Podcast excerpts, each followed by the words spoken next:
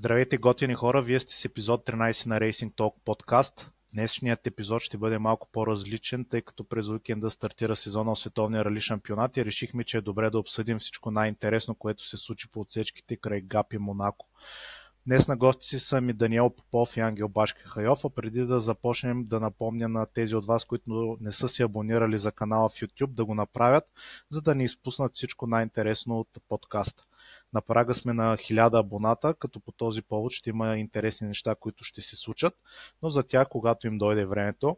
Момчета, благодаря ви, че сте на линия, за да обсъдим а, това, което се случи в а, Рали Монте Карло. А, да започнем от там. А, преди състезанието си говорихме, че някак си не сме много ентусиазирани от а, предстоящия сезон с оглед не толкова многото автомобили от топ категорията, които ще стартират. Дори във VRC2 списъка не изглеждаше толкова впечатляващо, но пък си получи едно страхотно състезание. Дани, да започнем от теб. Какви бяха очакванията ти преди, преди състезанието? Доста хора смятаха, че Себастиан Ожи е безспорният фаворит в него. Почвам от мен, понеже аз имах най-низки очаквания.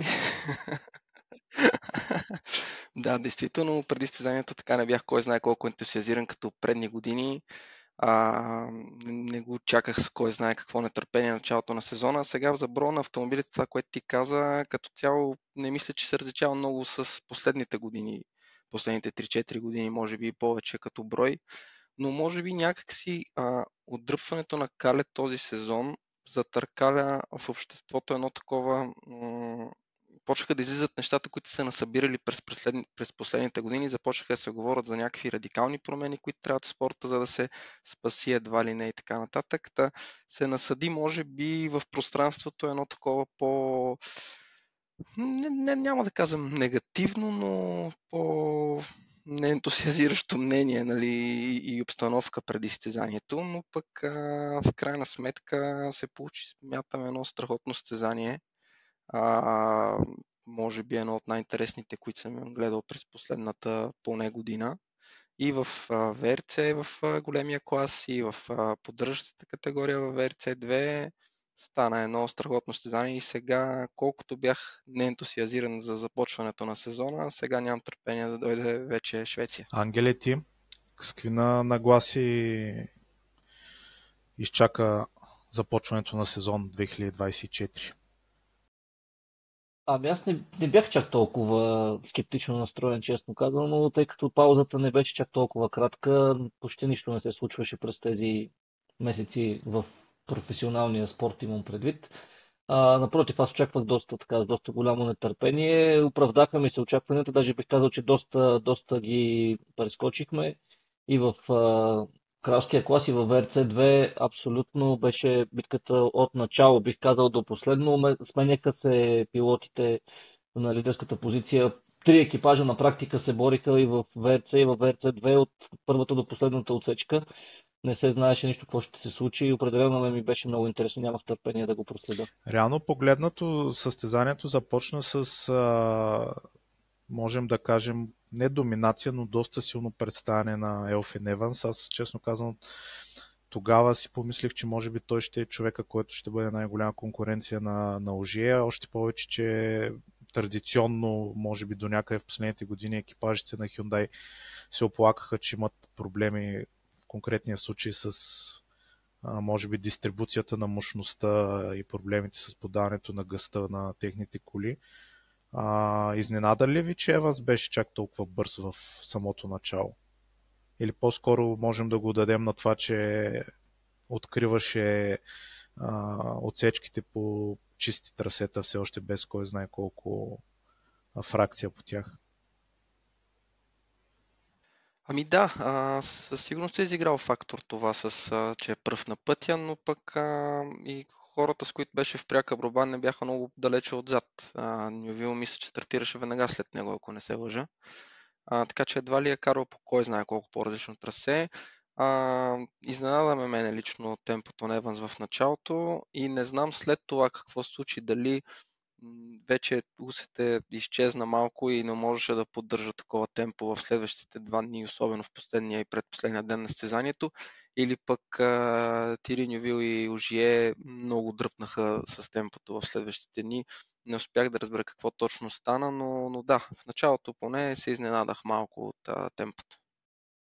Аз очаквах а, Елфин да е толкова бърз, тъй като няма какво да се лъжим. В отсъствието на Калеро Вампер и на частичната програма на Ожие, на практика тази година той и, и Тирини Ви имат така доста по-сериозен шанс за спечелване на титулата. А, по-скоро аз спадането на темпото му го отдавам на, а, по засилването на Ожие. Знаем, че той е претърпял трагедия семейна в а, предишната седмица преди ралито. А пък Тири може би успя да намери скоростта си, което не се случваше от, може би, доста време. Не си спомня кога беше последната му победа, но със сигурност минаха определен брой месеци. На реакцията му на финала, когато спечели нали, вече последната отсечка и самото рали, е показателна за мен, че дълго, дълго чакана и така с голяма борба успя да, да спечели състезанието. А, кой смятате, че е повратният момент реално за Нювил, а, за, да, за да направи тази атака? Той в петък а, също започна силно в първата отсечка, мисля, обаче там се завъртя, но след това беше в битката, но реално май първата отсечка в събота, когато им взе над 10 секунди на преките конкуренти, тогава май показа, че наистина и той е в нужната кондиция и Hyundai са намерили нужните настройки за, за това състезание. Тогава ли беше така преломния момент да тръгнат нещата в неговата посока? Смятам, че да, това, което ти каза с а, 10, почти 10 секунди в събота сутрин, а, това освен, че 10 секунди не са никак малко време, както вече знаем, а, чисто и психически е повлиял на конкурентите му тази голяма разлика, при положение, че преди това не е имал чак такова откъсване на някой от тях през а, предишния ден. Със сигурност това е повлияло на конкурентите, когато вече другите са под едно такова напрежение да се пробват да достигат и да държат неговото темпо. Разбира се, са по-склонни да правят грешки, да се получават разни грешки, така че да, смятам, че реално събота сутрин Тири започна да печели състезанието.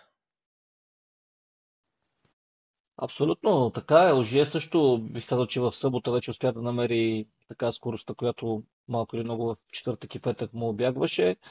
А, в края на деня знаем, че Себастиан мисля, че беше отпред, ако не се лъжа, нали? Или не, Тири излезе на края Пред на последната отсечка но... реално водеше Ожие, обаче в последната обърна... Да, да, да, да. Абсолютно да. И аз мисля, че след тези 10 секунди Тири така може би се събуди и според мен успяха да уточнят доста добре настройките на колата, тъй като драстично се промениха резултатите му в положителен аспект и оттам вече започна голямата атака. А, ще се върнем към големите и реално неделния ден, но а, още от самото начало се получи една брутална, бих казал, точната дума битка между три екипажа в ВРЦ-2. Пепе Лопес, Николай Грязин и Йоан Русел. Май в началото никой не слагаше Лопес в сметките да, да се намеси то толкова категорично след първите два етапа. Дани, какво е твоето мнение за... Ами да, аз също не го очаквах, а, макар че той миналата година реално завърши трети в категорията, но доста по-далеч от а, Грязин и Русел пак тогава. А, сега Пепе Лопес за първ път с Шкода. А, също така при него, ако си спомняте, има един, една интересна случка миналата година в началото на сезона, там някъде март, април, мисля, че беше, ако не се лъжа. А, сега не знам дали е било за скорост или някакво друго нарушение, но го бяха му взели книжката Съответно имаше забрана да кара в рамките на примерно 6 месеца, нещо такова. Върна се след това в испански шампионати. То мисля, че не е в официални шампионати, някакви такива по-второстепенни стезания, да ги наречем. Доста по-малко стезания на асфалт направи и според мен със сигурност Тоест, нямах очакването, че ще е във формата да, да има скоростта на Русел и на Грязин. Особено с нова кола и нов отбор за него. Да, аз бих казал, че е приятната изненада, въпреки че той е достатъчно бърз пилот на асфалт. А, доколкото знаем, ще направи и така по-сериозен а, календар тази година. Ще участва в повече състезания. Интересно ще бъде да го видим и на асфалт. А, при, според мен тук изненадващо беше по-скоро така сравнително слабото представяне на останалите пилоти извън на челната тройка, които си разменяха пак а, лидерството през цялото време почти. А, аз няма да скрия, че очаквах малко повече от а, то по-скоро от Toyota като Рали 2 автомобил, не толкова от пилотите им, въпреки че и сами Паяри и а, Буфе знаем, че са бързи пилоти на асфалт. Паяри не толкова, но Буфе със сигурност и, и Лефевър също. Но пък явно при тях а, така по-голямата пауза от участие в световния шампионат оказа, оказа влияние. Но така и не успяха да се доближат дори до, до челните позиции в, а, през цялото време на състезанието. За сметка на това пък а, пилотите на Citroen и Грязин и, и Русел така много, много приятна, приятно темпо поддържаха от началото до край.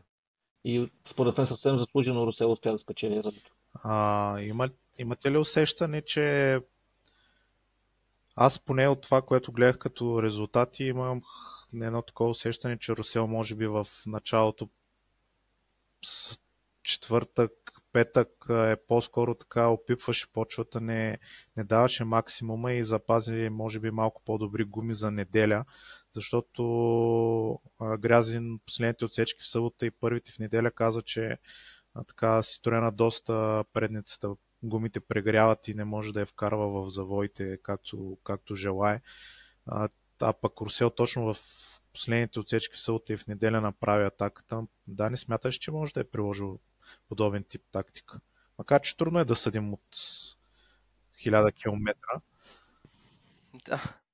Дали е тактика или просто така се случили нещата, че той през първата част на стезанието не е бил с такова темпо, че да си изхъби гумите до такава степен, че вече за неделя да, да няма свежи добри гуми или пък е било тактика, не знам, не мога да кажа, но е факт, че направиха една страхотна борба и конкретно Русел в последната отсечка мисля, че изненада всичките си конкуренти и, и публиката включително, а, тъй като, както ти каза, те си се разменяха някакви супер дребни секунди през цялото състезание, а, много малки разлики и изведнъж на неделния ден и особено на последната отсечка една много сериозна атака и едно съвсем друго темпо спрямо конкурентите.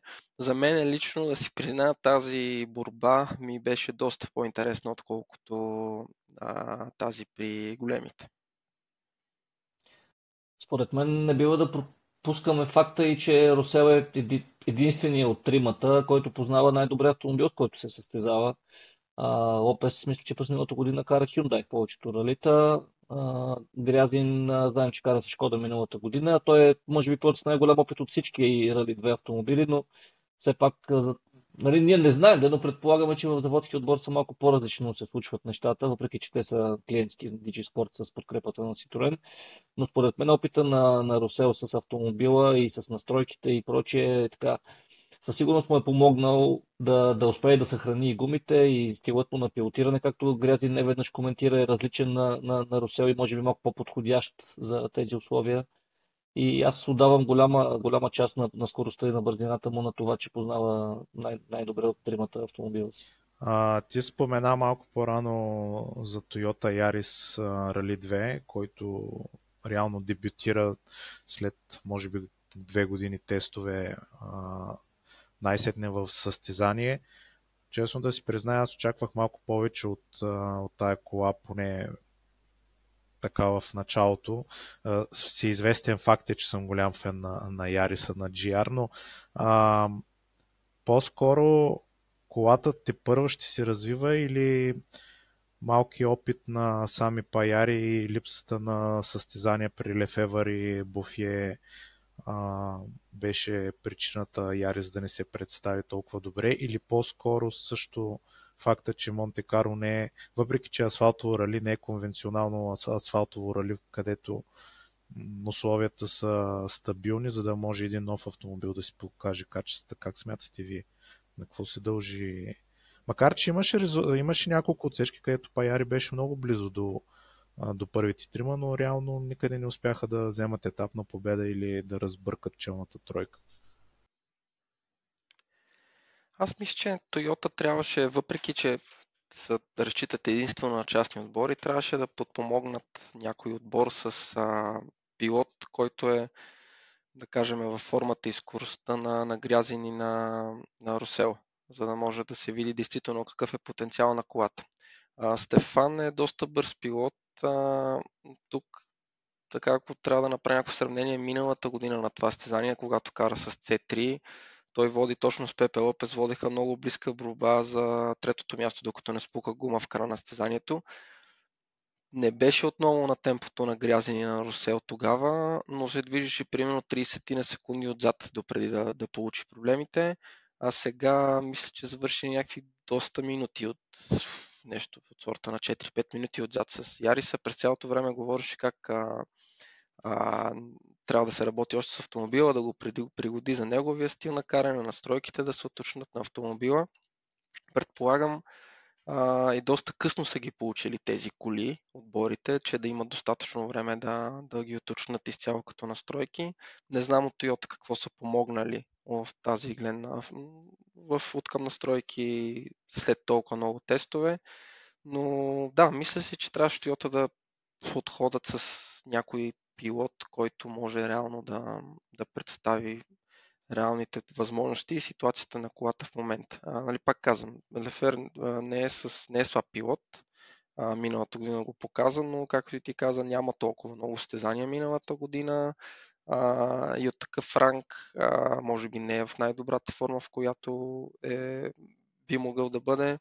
А, сами Паяри, доста млада момче на асфалт, мисля, че има много малък опит и като цяло опит с а, Рали 2 кола доста малък, така че аз не съм и очаквал от него да, да се намеси отпред при наличието на тези пилоти. А пък Буфие бил е бърз, все още може би е бърз, но той реално мисля, че от последните 3-4 години последно караше в Польша някакви протота и такива някакви коли. Не знам изобщо в каква форма е, че да, да се е очаква от него да постигне някакви резултати спрямо другите момчета. Прав си, аз не бих ги оправдал с самото състояние, тъй като според мен тази година Монте беше в сравнение с предишни години доста, доста по-лесно и по-предвидимо. Знаем, че имаше заредени участъци, може би на буквално 4-5 места на цялото рали. Айде, може повече да се били, но не, не е както е традиционното Монте Карло да стартираш на сухо, след 5 км да има сняг, след още 5 км да има черен лед и да финишираш на слънчево време. Така че по-скоро условията на състезанието не мисля, че, че бяха толкова определящи, определящ фактор за представянето на Тойотите. По-скоро, може би, наистина самите пилоти, а и настройките. А пък и в крайна сметка това е първо състояние на колата. Те първо ще показва потенциала си. Аз силно се надявам да успеят да влезат в боя с другите производители.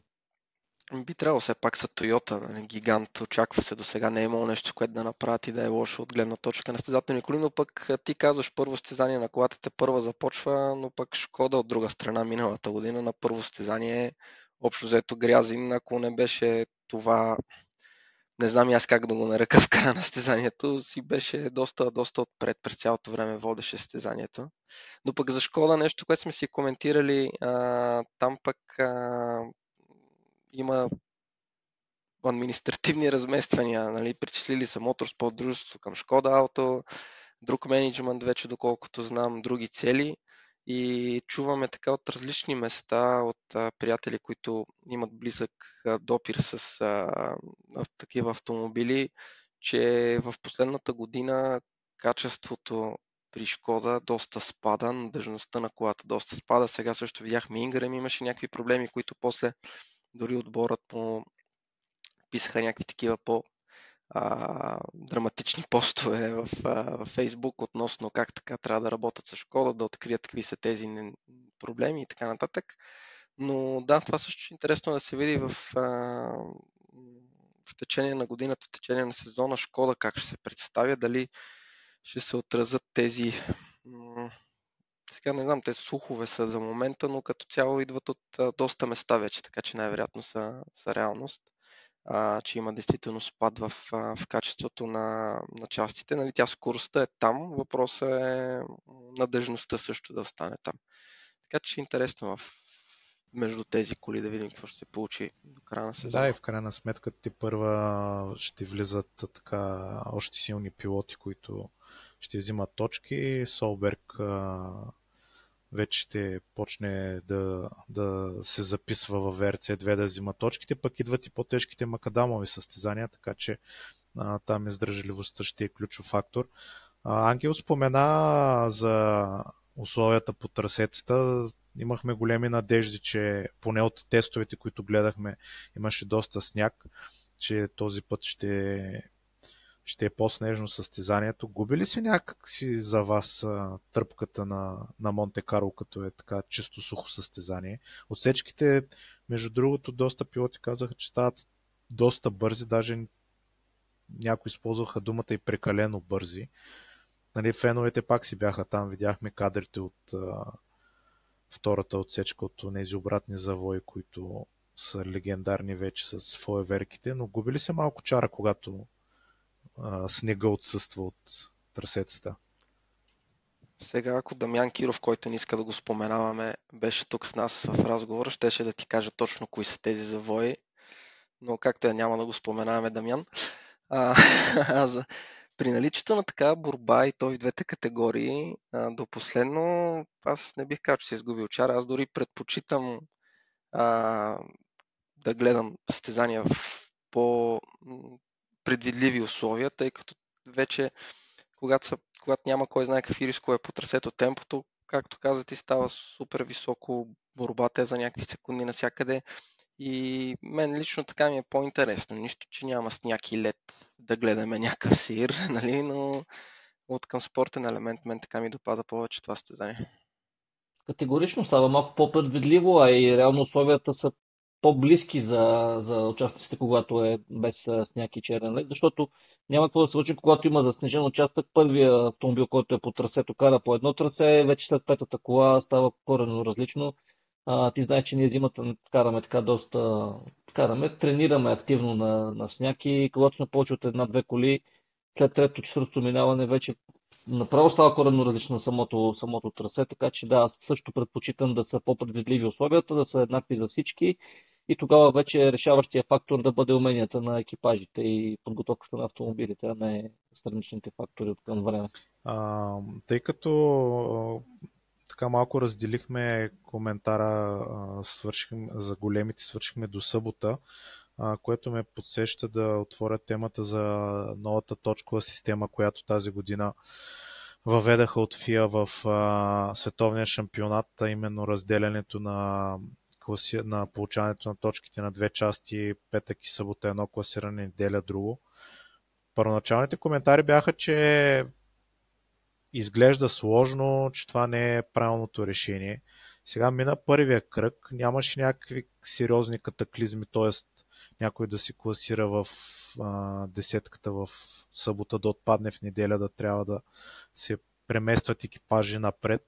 Но как ви се стори на вас а, тази система? Има ли потенциал да направи шампионата по-интересен или е някакси така поредното авангардно решение на, на хората в ФИА, които така малко се опитват по изкуствен начин да, да правят нещата интересни? Аз малко бях забрал за тази система до събота, до последната отсечка, когато започнаха да говорят коментаторите за нея всъщност. И тогава пък ми стана много интересно. А, на мен лично ми допада тази идея, въпреки че в началото много не виждах смисъл от нея и не мислех, че ще донесе кой знае какво, но някакси беше интересно. Имаше, в случая поне така се случи, че реално в последната отсечка се решаваха, в събота в последната отсечка вечерта се решаваха някакви точки.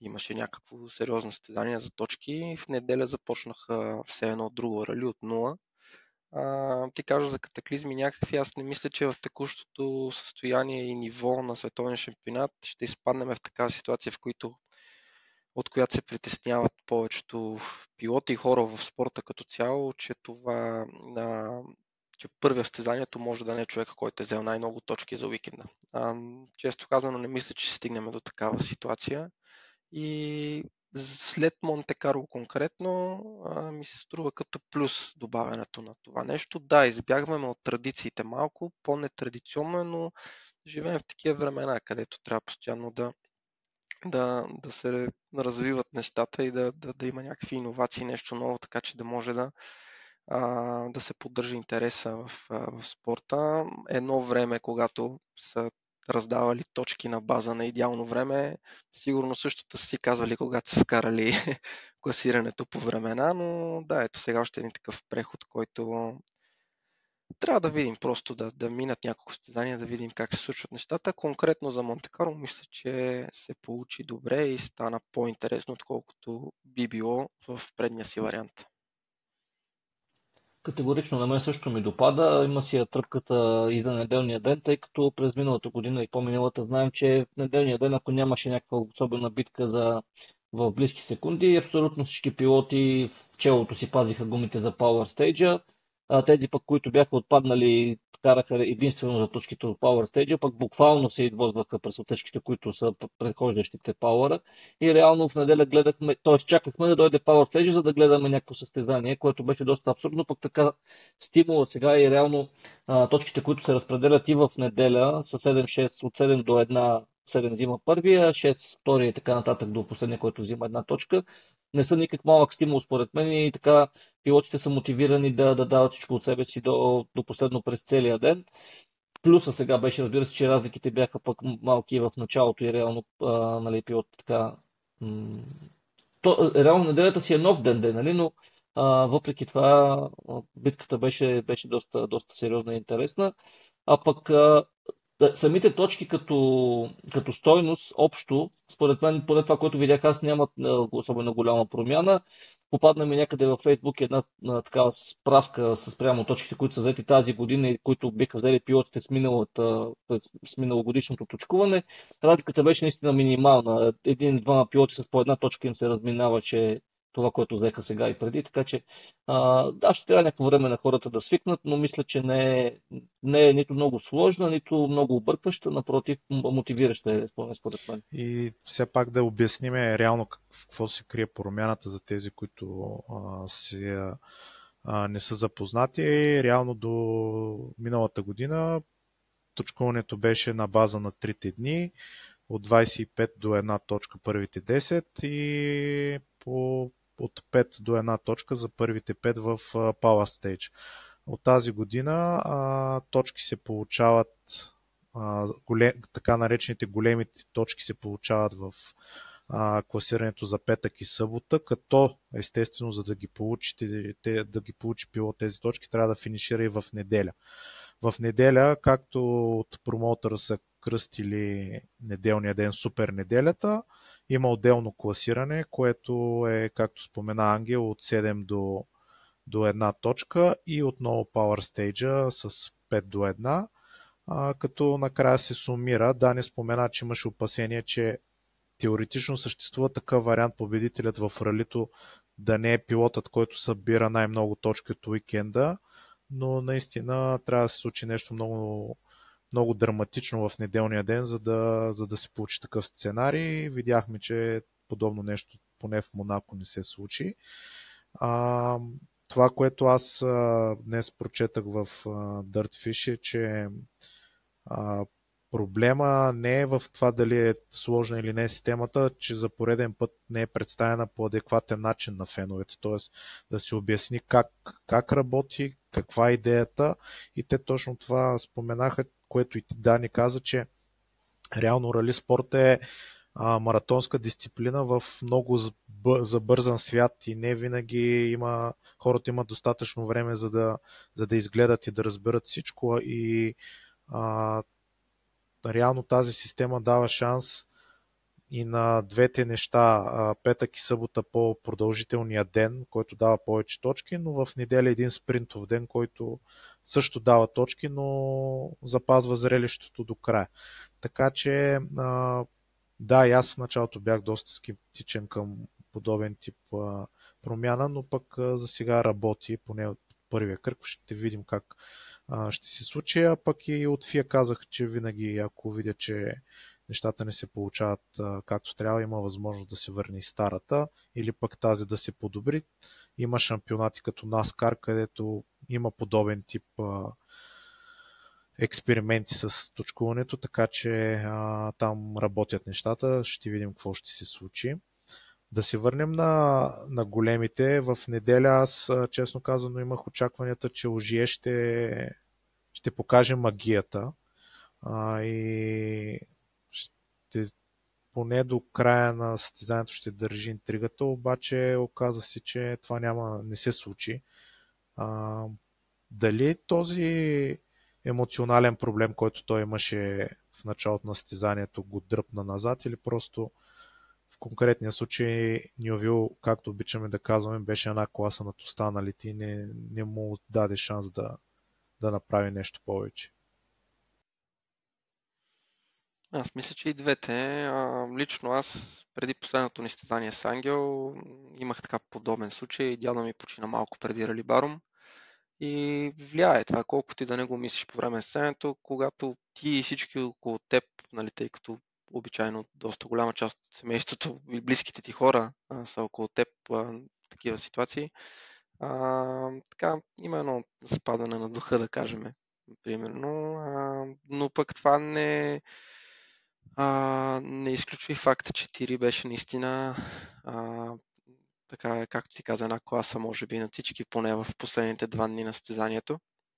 А, там и мотивът, мотивацията най-вероятно е друга. Ожие кара отделни състезания, Нювил може би това усеща и, и, и всеки казва, че това може би е най-големият му шанс, откакто е започнал да участва в световния шпинат, да стигне до световната титла, така че най-вероятно става въпроси за мотивация. На, от, спрямо мотивацията вече а, това диктува и на какви рискове си готов, какви рискове си готов да поемеш по време на отсечките.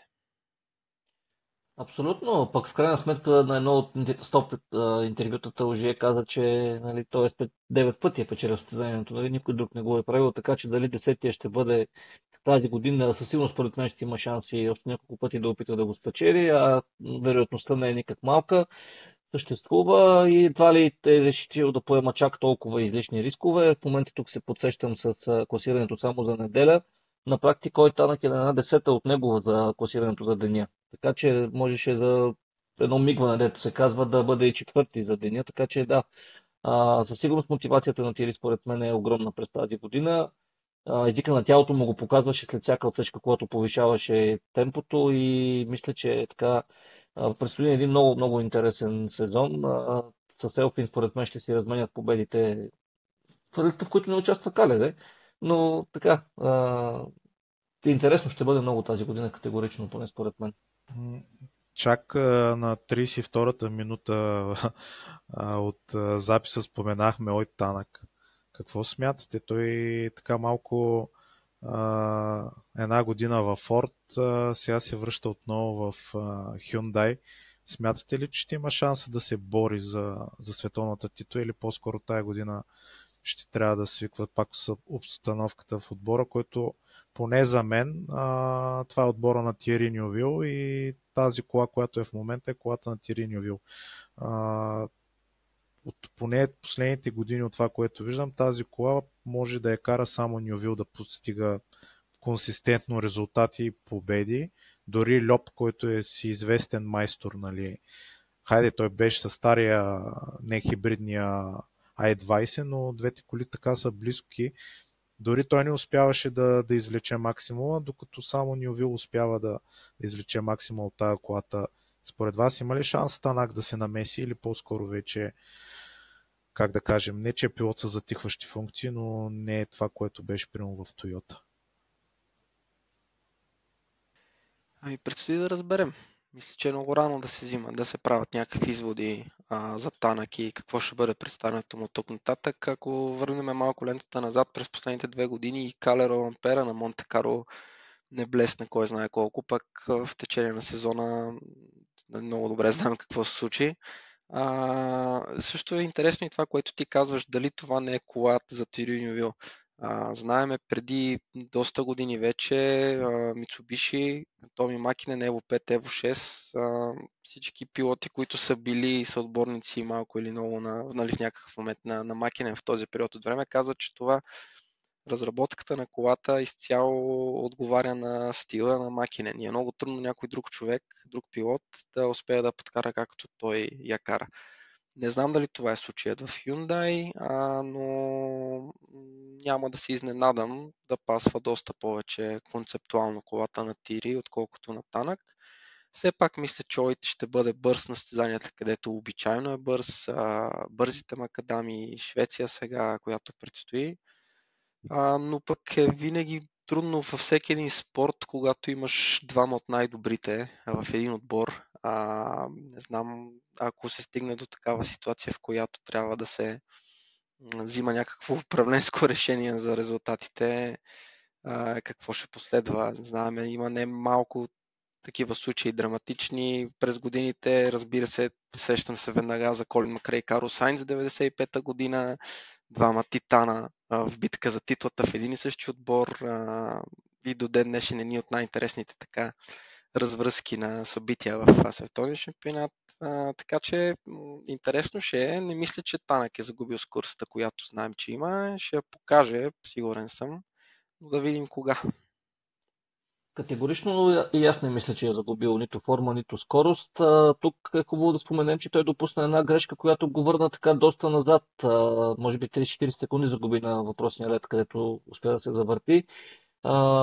След това разликите станаха такива, че тези пред него дръпнаха малко повече тримата, пък тези зад него бяха на така доста прилична дистанция и а, не бива да изключваме момента с това да е заложил на сигурното да вземе точките за четвъртото място. Ето на това, което споменах, че в неделя на една десета от ОЖИЕ означава, че реално не му е чак толкова лошо представянето, в, а, когато започват от нулата, както се казва. Реално той е на 12 секунди от а, 13, 12,9 от а, победителя за Дания Нювил, така че за три отсечки не е огромна разлика това и мисля, че те първа, те първа той ще показва скоростта си. Със сигурност съм на мнението на Дани, че в бързите ралита очаквам да вземе няколко победи даже. Безспорно автомобилът според мен е подготвен за Нюбил. Мисля, че е съвсем нормално. Все пак той кара в този отбор от, почти от началото на кариерата си с ВРЦ автомобилите, така че редно е да, да бъде малко по-толериран. Според мен това ще бъде така, ще се докаже през годината ако стигнем до момент, в който трябва отбора да преценява дали да бъде а, така, Нювил отпред или той, според мен няма да стигне до такъв момент, но хипотетично съм почти сигурен, че те ще бъдат а, зад гърба на, на Тири и така ще подкрепят него в а, взимането на хипотетичната титла. В крайна сметка Ойт беше в отбора, отиде в Форд, сега пак се връща. Малко или много тези така движения а, едва ли са толкова мотивиращи за отбора, но пък от друга страна той е много бърз пилот, ще трупа много точки за, за отбора, за отборната титла. Знаем, че разликата е една точка сега между Toyota и Hyundai. Предишните години мисля, че не са започвали толкова, с толкова близки точки. Това е пак нали, за 18-ти път да кажа, че ни очаква един супер интересен сезон според мен. Разочарованието според мен тук е Андреас Микелсен с, с Hyundai няма да, да скри, че аз очаквах такова представяне от него, но чак пък толкова слабо, нали, някакси а, момчетата на Форд, а, ние с Дани се състезавахме срещу Грег в а, Германия, като карахме Сопелите 2018 година. А, в никакъв случай не е бавен пилот, но на базата на опита, който има Андреас на това ниво, мисля, че въобще не трябваше да го броя, пък те да не кажа, че вървеше пред него, но на голяма част от всичките бяха в битка двамата. Айде, Формула той има някъде един сезон нали, с спортовете, който така и не му тръгна през по-миналата година, когато се състезаваше. Но си мисля, че за претенциите, които има Андреас, така трябва доста, доста да поработи. Безспорно, няколко години не е карал такъв тип автомобили. Със сигурност на това ниво това оказва голямо влияние липсата на, на километри, но, но пък от друга страна той не е си от колата. Караше миналата година световен, по-миналата и световния и, и европейския. Да мисля, че трябва малко повече така да, да, да положи старание той да, да, оправдае доверието, което му бе гласувано през тази година. Мен тук ми е любопитно, ако Андреас, извинявай Владо, че те прекъснах, а, дали той а, като пилот чисто не се представи добре или просто дупката между колите е огромна, е станала вече. Тъй като знаем в момента автомобилите, които са рали 1, са най-бързите рали автомобили, откакто съществува спорта, а, дори по-бързи от а, VRC плюс, както ги наричат спецификациите от 2017 до 2021, 20-та, не знам, ще се объркам, няма значение. А, да, дали просто не е станала огромна дупката и огромна разликата в колите, защото да, Андрес има опит, бил е в ВРЦ, но с друг тип ВРЦ коли.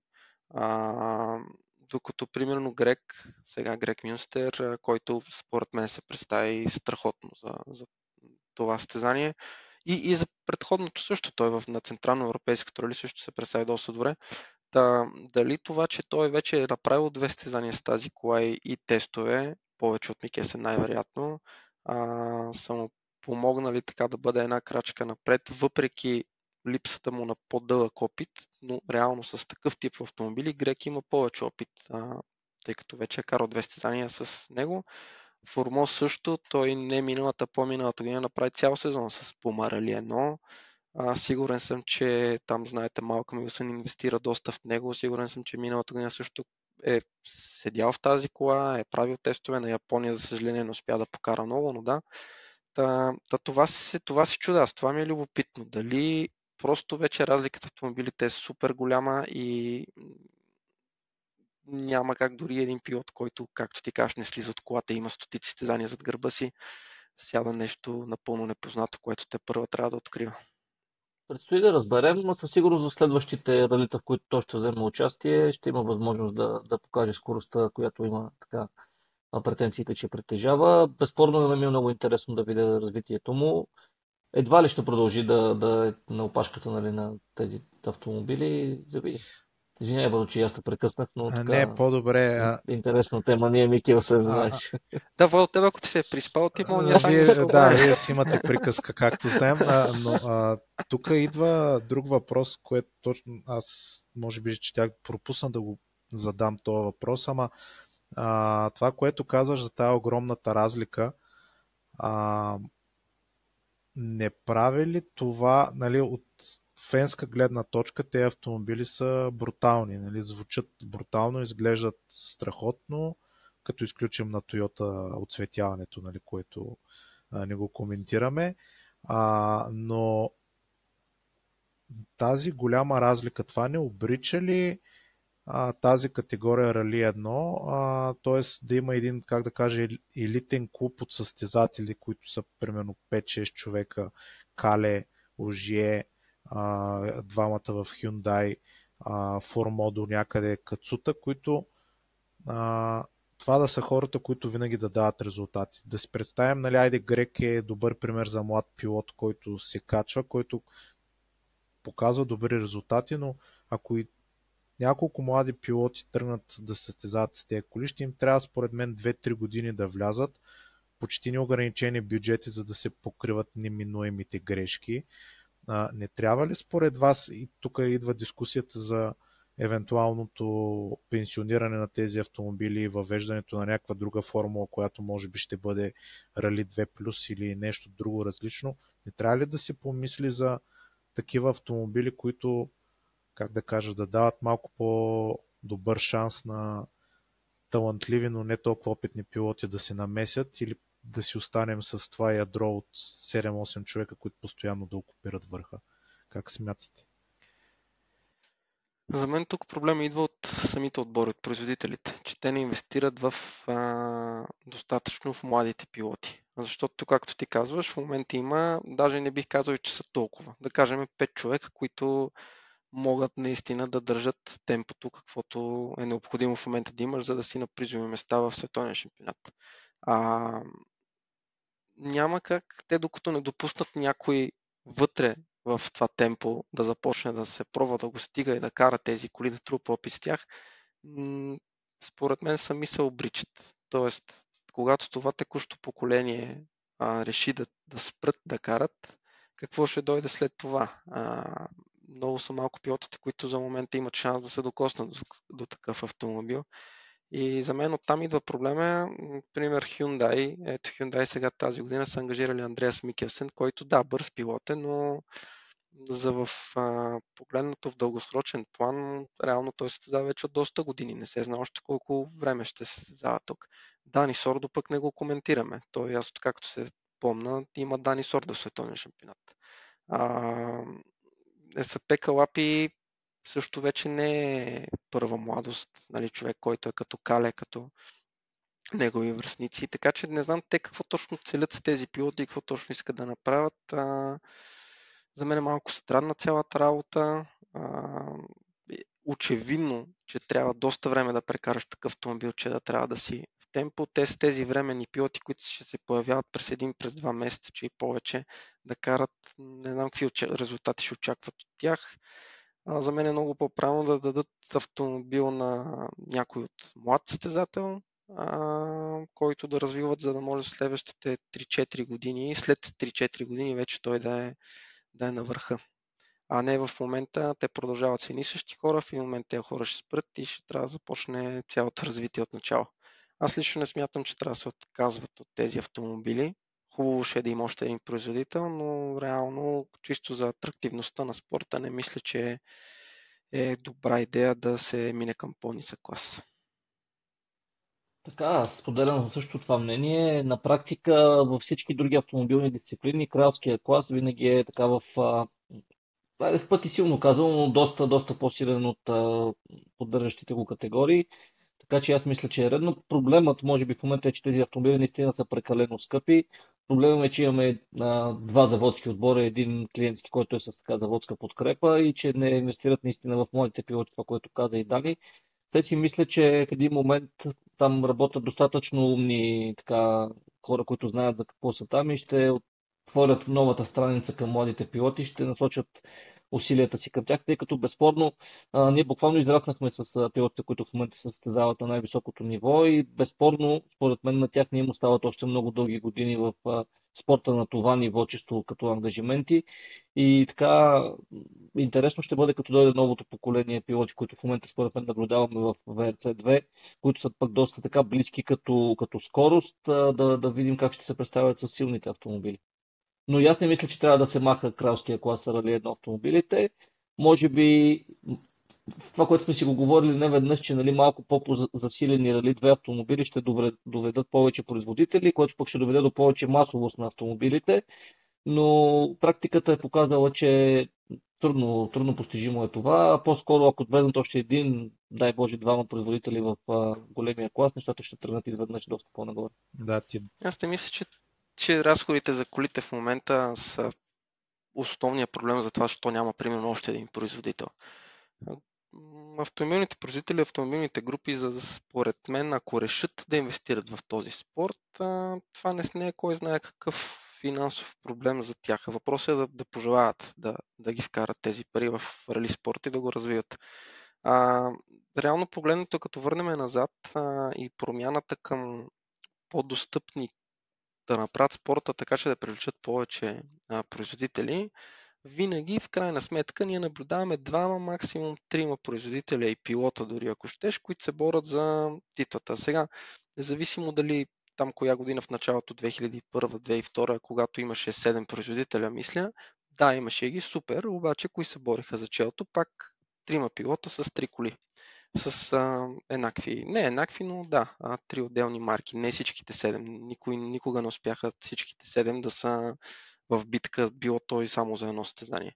А, реално, исторически винаги е било така. От група Б, айде, група Б, група А, там до голяма степен а, решението се взима на база на сигурността, която а, тогава е голям проблем с тези коли. Тогава доминира Ланчия дълго време, след това когато премахват изискването за група А8 да има определен брой хомологационни автомобили, отново го правят, за да може да се привлекат повече производители, без да бъдат задължени те да произвеждат специално кола, шосейна кола, която да им послужи за ралитата.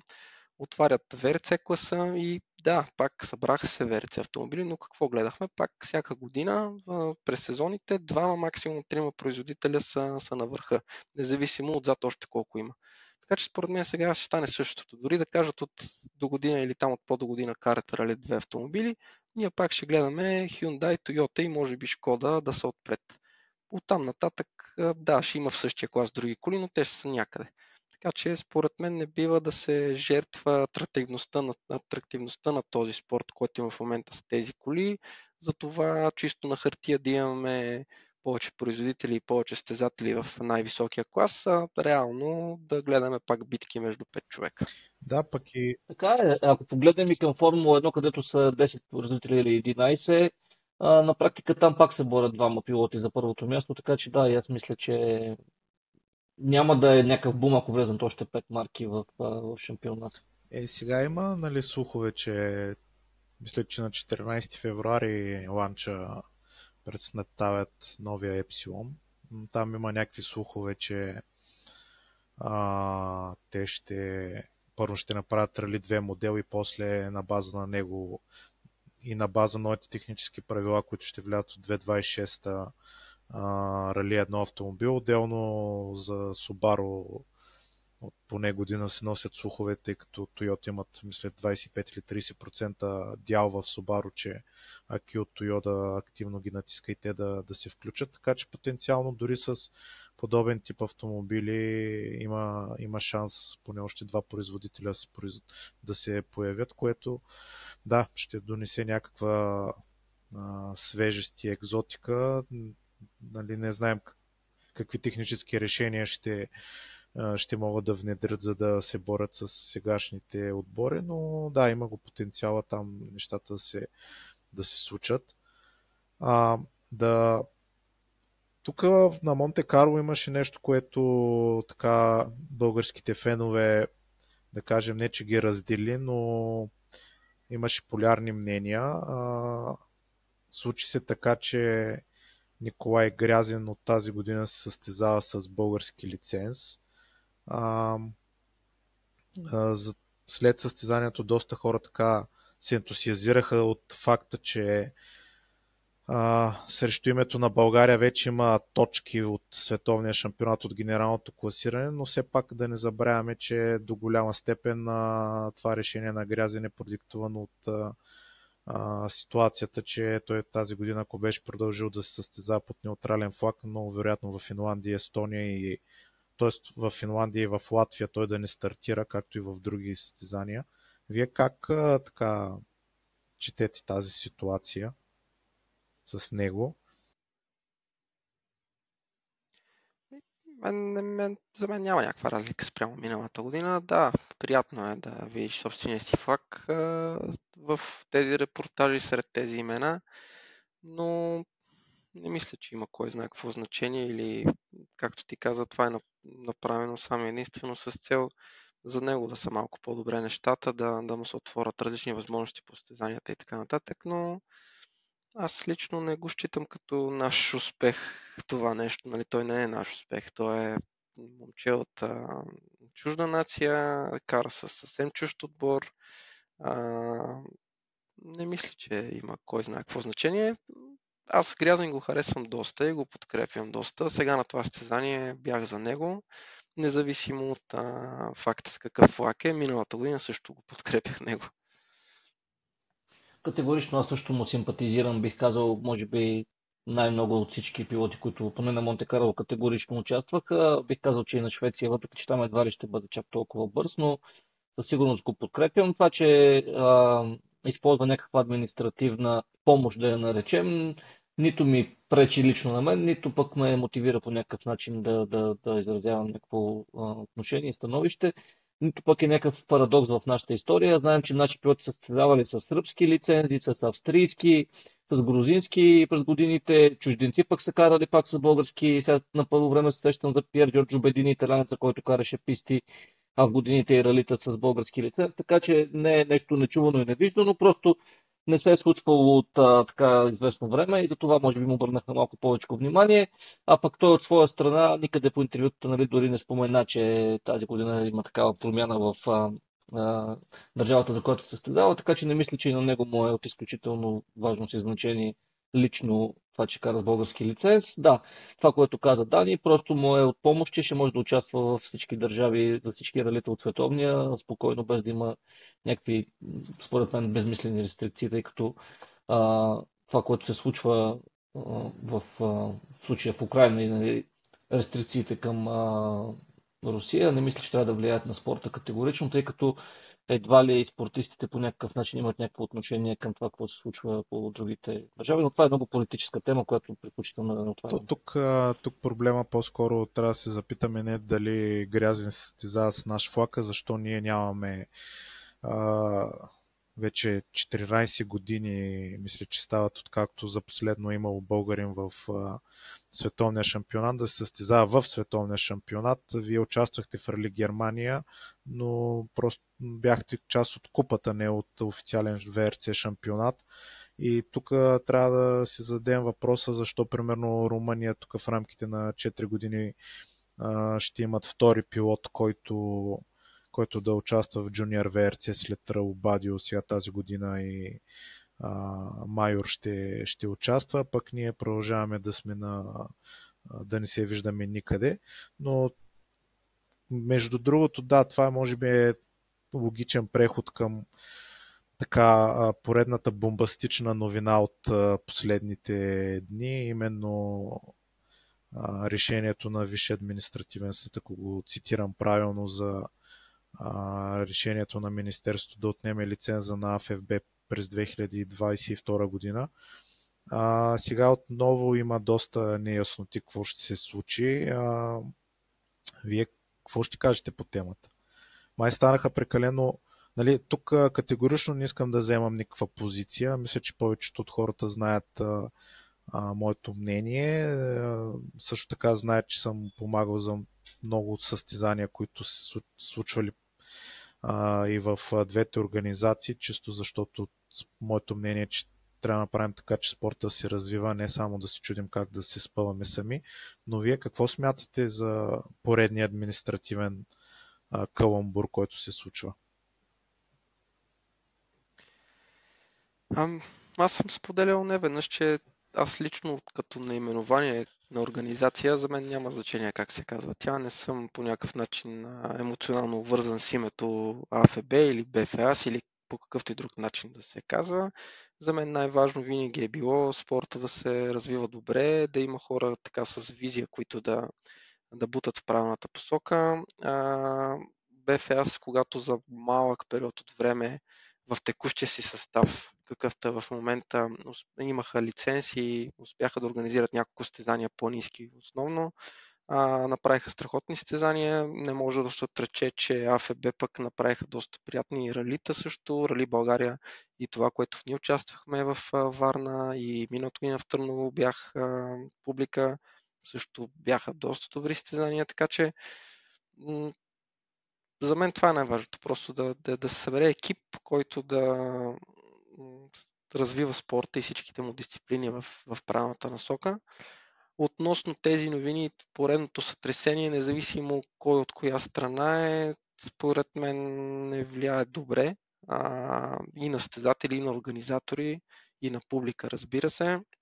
Внасва отново една несигурност, едно чудене, а, което в, по никакъв начин не е добре за, за спорта, но явно нещо, през което трябва да преминем, за да може да продължим с а, нормалното развитие.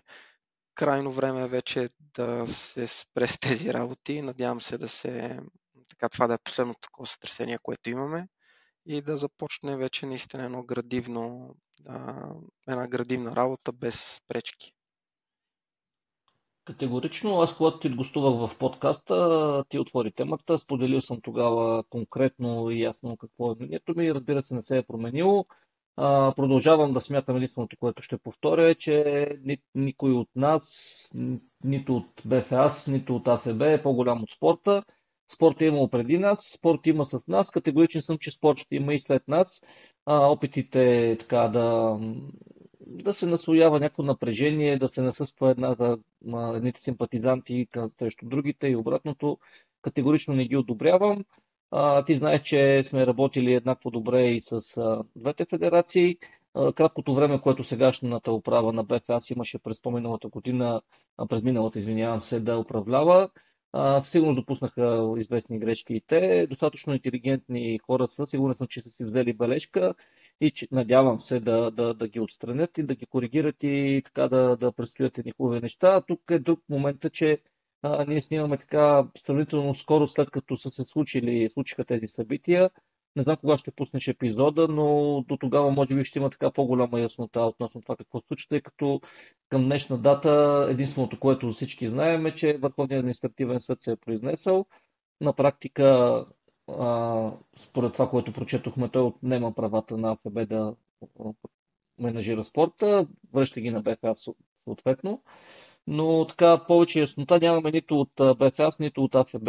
Очакваме всички с така, или поне аз да е с огромно нетърпение, тъй като знаеш, че през тази година а, така искаме да организираме едно рали в Пещера, което да е продължение на спринта, който проведохме през 2021 година. А, екипа, който сме се събрали, съм така, бих казал, че ще положим големи усилия да направим един хубав празник автомобилен. Сигурен съм, че и другите организатори, а и пилотите, и публиката така чакат с нетърпение. Истината е, че всички хора вече се измориха малко от тези, тези, онези, тези. Както каза Дани, аз го подкрепям на 100%. Дай Боже вече това да е последното такова сътресение, последната несигурност, да започнат най-накрая отборите да, да планират някакви участия, организаторите да си работят по състезанията малко по-спокойно, да знаят, че когато е заявено едно състезание за определената дата, то ще бъде проведено и няма да има а, да, в момента това, което се чудиме, нали, клуба към коя федерация да бъде лицензиран, а, след 3 месеца няма ли пак да стане някакъв, нещо такова от, след едно от 120 обжалвания пред различни инстанции на съда, да върнат правата на едната организация, да ги дадат на другата. А, това, което сме си говорили, че е трудно постижимо, мисля, че вече наистина е крайно време за някакво обединение. Големи хора са интелигентни, пак ще кажа. И в двете организации има хора, които категорично могат да работят и да правят спорта правилно. А, така мисля, че е крайно, крайно време да, да се седне на масата и да почне да се работи за спорт. Според мен никой не работи срещу спорта, но така егото и личните амбиции пречат на общото благо, бих казал. Добре, а, дайте да кажем някакви първоначални очаквания за, за Швеция. А, да се върнем на световния шампионат. А, сега този епизод, който го правим е да кажем малко тестов. Ще се радвам всички, които го гледат да кажат в коментар дали им допада подобен формат и дали искат да, да продължим да правим подобни издания, в които да коментираме състезанието от световния шампионат, от европейски или други теми, да го направим малко по-диалогично, може и на живо да пробваме някой път, но да кажем, че не е сигурно дали ще направим превю на Швеция, но какви са вашите очаквания за там?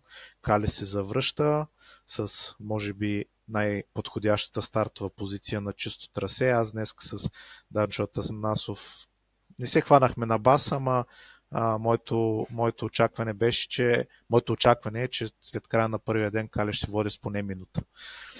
Смело, безотговорно, но а, така смятам аз. Вие ще ме подкрепите или имате друго мнение по въпроса? Не, според мен е в световния шампионат в момента на това ниво, на което са и пилотите, и отборите, такива разлики от към минута между първите няма как да стане каквото ще да става. А, със сигурност Калеш е бърз, но там знаем традиционно и Еванс дава добри времена. Лапи също ще е интересно сега. Там според мен ще бъде доста мотивиран да покаже добри резултати с оглед на това, че не е спален сезон, за бъдещето му и така нататък. Да, Нювил водач шампионата, както казахме, по-голям шанс до момента не е имал в кариерата си да стане световен шампион. А, така че мисля, че дори очаквам а, Швеция да бъде още по-завързано състезание, отколкото Монте Каро. Знаеме там, откакто преместиха състезанието по-на север, а, Дамян, извинявай, ако греша, но мисля, че го преместиха по-на север. А, отсечките са доста бързи. Обичайно на бързите отсечки, на където има висока средна скорост, разликите са минимални, нищожни. Така че си мисля, че има още по, по-завързана битка в а, ВРЦ. А в ВРЦ 2, а, там пък, честно казано, не очаквам да наблюдаваме това нещо, което видяхме на Монте Карло. Там кой според тебе ще доминира? Според мен Солберг е основният претендент. Имам, а, ай, те не са всъщност местни, повечето са финландци, но а, Емил Линдхолм с Hyundai също ще участва. А, Сами Паяри е интересно какво ще направи второто си състезание с, а, с Ярис. С Ярис също ще стартира Мико Хейкела, който финландец, шампион на Финландия, който миналата година така поне на макадамовите състезания в Европейски шампионат поставяше много добри резултати. Та, и от него също очаквам да се намеси някъде в, в битката. Грязин не кара за VRC2, няма да отбелязва точки, но е там просто за... ще участва в състезанието само в генералното класиране. Предполагам, че и той ще е бърз, но мисля, че да, мисля, че Солберг ще е една класа над останалите. Потвърждавам, че ралито се премести на север, тъй като ползвам Жокер помощ от Дамян в момента. А, за VRC2 и аз мисля, че някой така от, от кръга там около Финландия, Швеция, ще, скандинавски пилот ще го спечели. А, аз ще направя една така интересна, бих казал, прогноза за Линдхолм, който се връща в световния с Hyundai. За Рали 1 автомобилите ще се съгласят с името за победител на Владо Калеро Вампера. Не мисля аз, че ще бъде минута разликата, дори след края на, на състезанието. Много са изранени възможностите в момента в, на това ниво. Не, не бива да подценяваме и Ойтана, който миналата година го спечели. Окей, с Форд, разбира се, но, но щом успя с Форд да го спечели, мисля, че с Hyundai няма да му е безкрайно трудно. Очаквам от Елфин така силно, силно представяне също. Трябва какво да си връща на, на, на Тири и на може е трудно, ще му върнем при положение, че не кара ден, но да, за битката за световната титла трябва да вече да е по, по-активен. А, според мен Toyota имат да си връщат на Hyundai за Монте Карло и тук ще направят така силна атака. Лапи също не е за подценяване. Факта, че винаги е бърз в, в Швеция. Но в крайна сметка мисля, че Кале ще така, покаже на батковците си, че това, че не кара цял сезон, далеч не, не е респектирало върху скоростта му, дай Боже. Тук Владо също има интересно а, събитие в Рали Швеция. За първ път ще наблюдаваме толкова много автомобили в Junior WRC. А, да, това го пропуснах. Да. 19 коли, мисля, и че са. това тук с 19 коли, да, 19 коли. А, като тук също пък това отваря друга тема, която с тебе сме си говорили преди. Какво всъщност правят от световен шампионат с тази категория? А, реално погледнато, а, мисля, че Елфин Еванс, ако не се лъжа, 2012 стана джуниор ВРЦ. Мисля, че така беше. Ще го проверим, мога да се лъжа, но да, горе-долу около над 10 години вече е последният човек, който е спечелил джуниор шампионата и е установен пилот в момента в световния шампионат. А, имало е други момчета в, след това в годините, в които а, са изминали, които са се представили добре в джуниор шампионата, даван им е шанс в а, най-високия клас, но за съжаление не е продължителен шанс и не са успяли да се, а, да се установят като заводски пилоти редовни. Та, това мен също ми е интересно какво всъщност правят с този шампионат. Дали е просто вече поредната бизнес идея, която, както знаем, е регламентиране шампионата не е когато Тодор караше, а, тогава изборът на автомобил беше свободен, само класа беше а, дефиниран.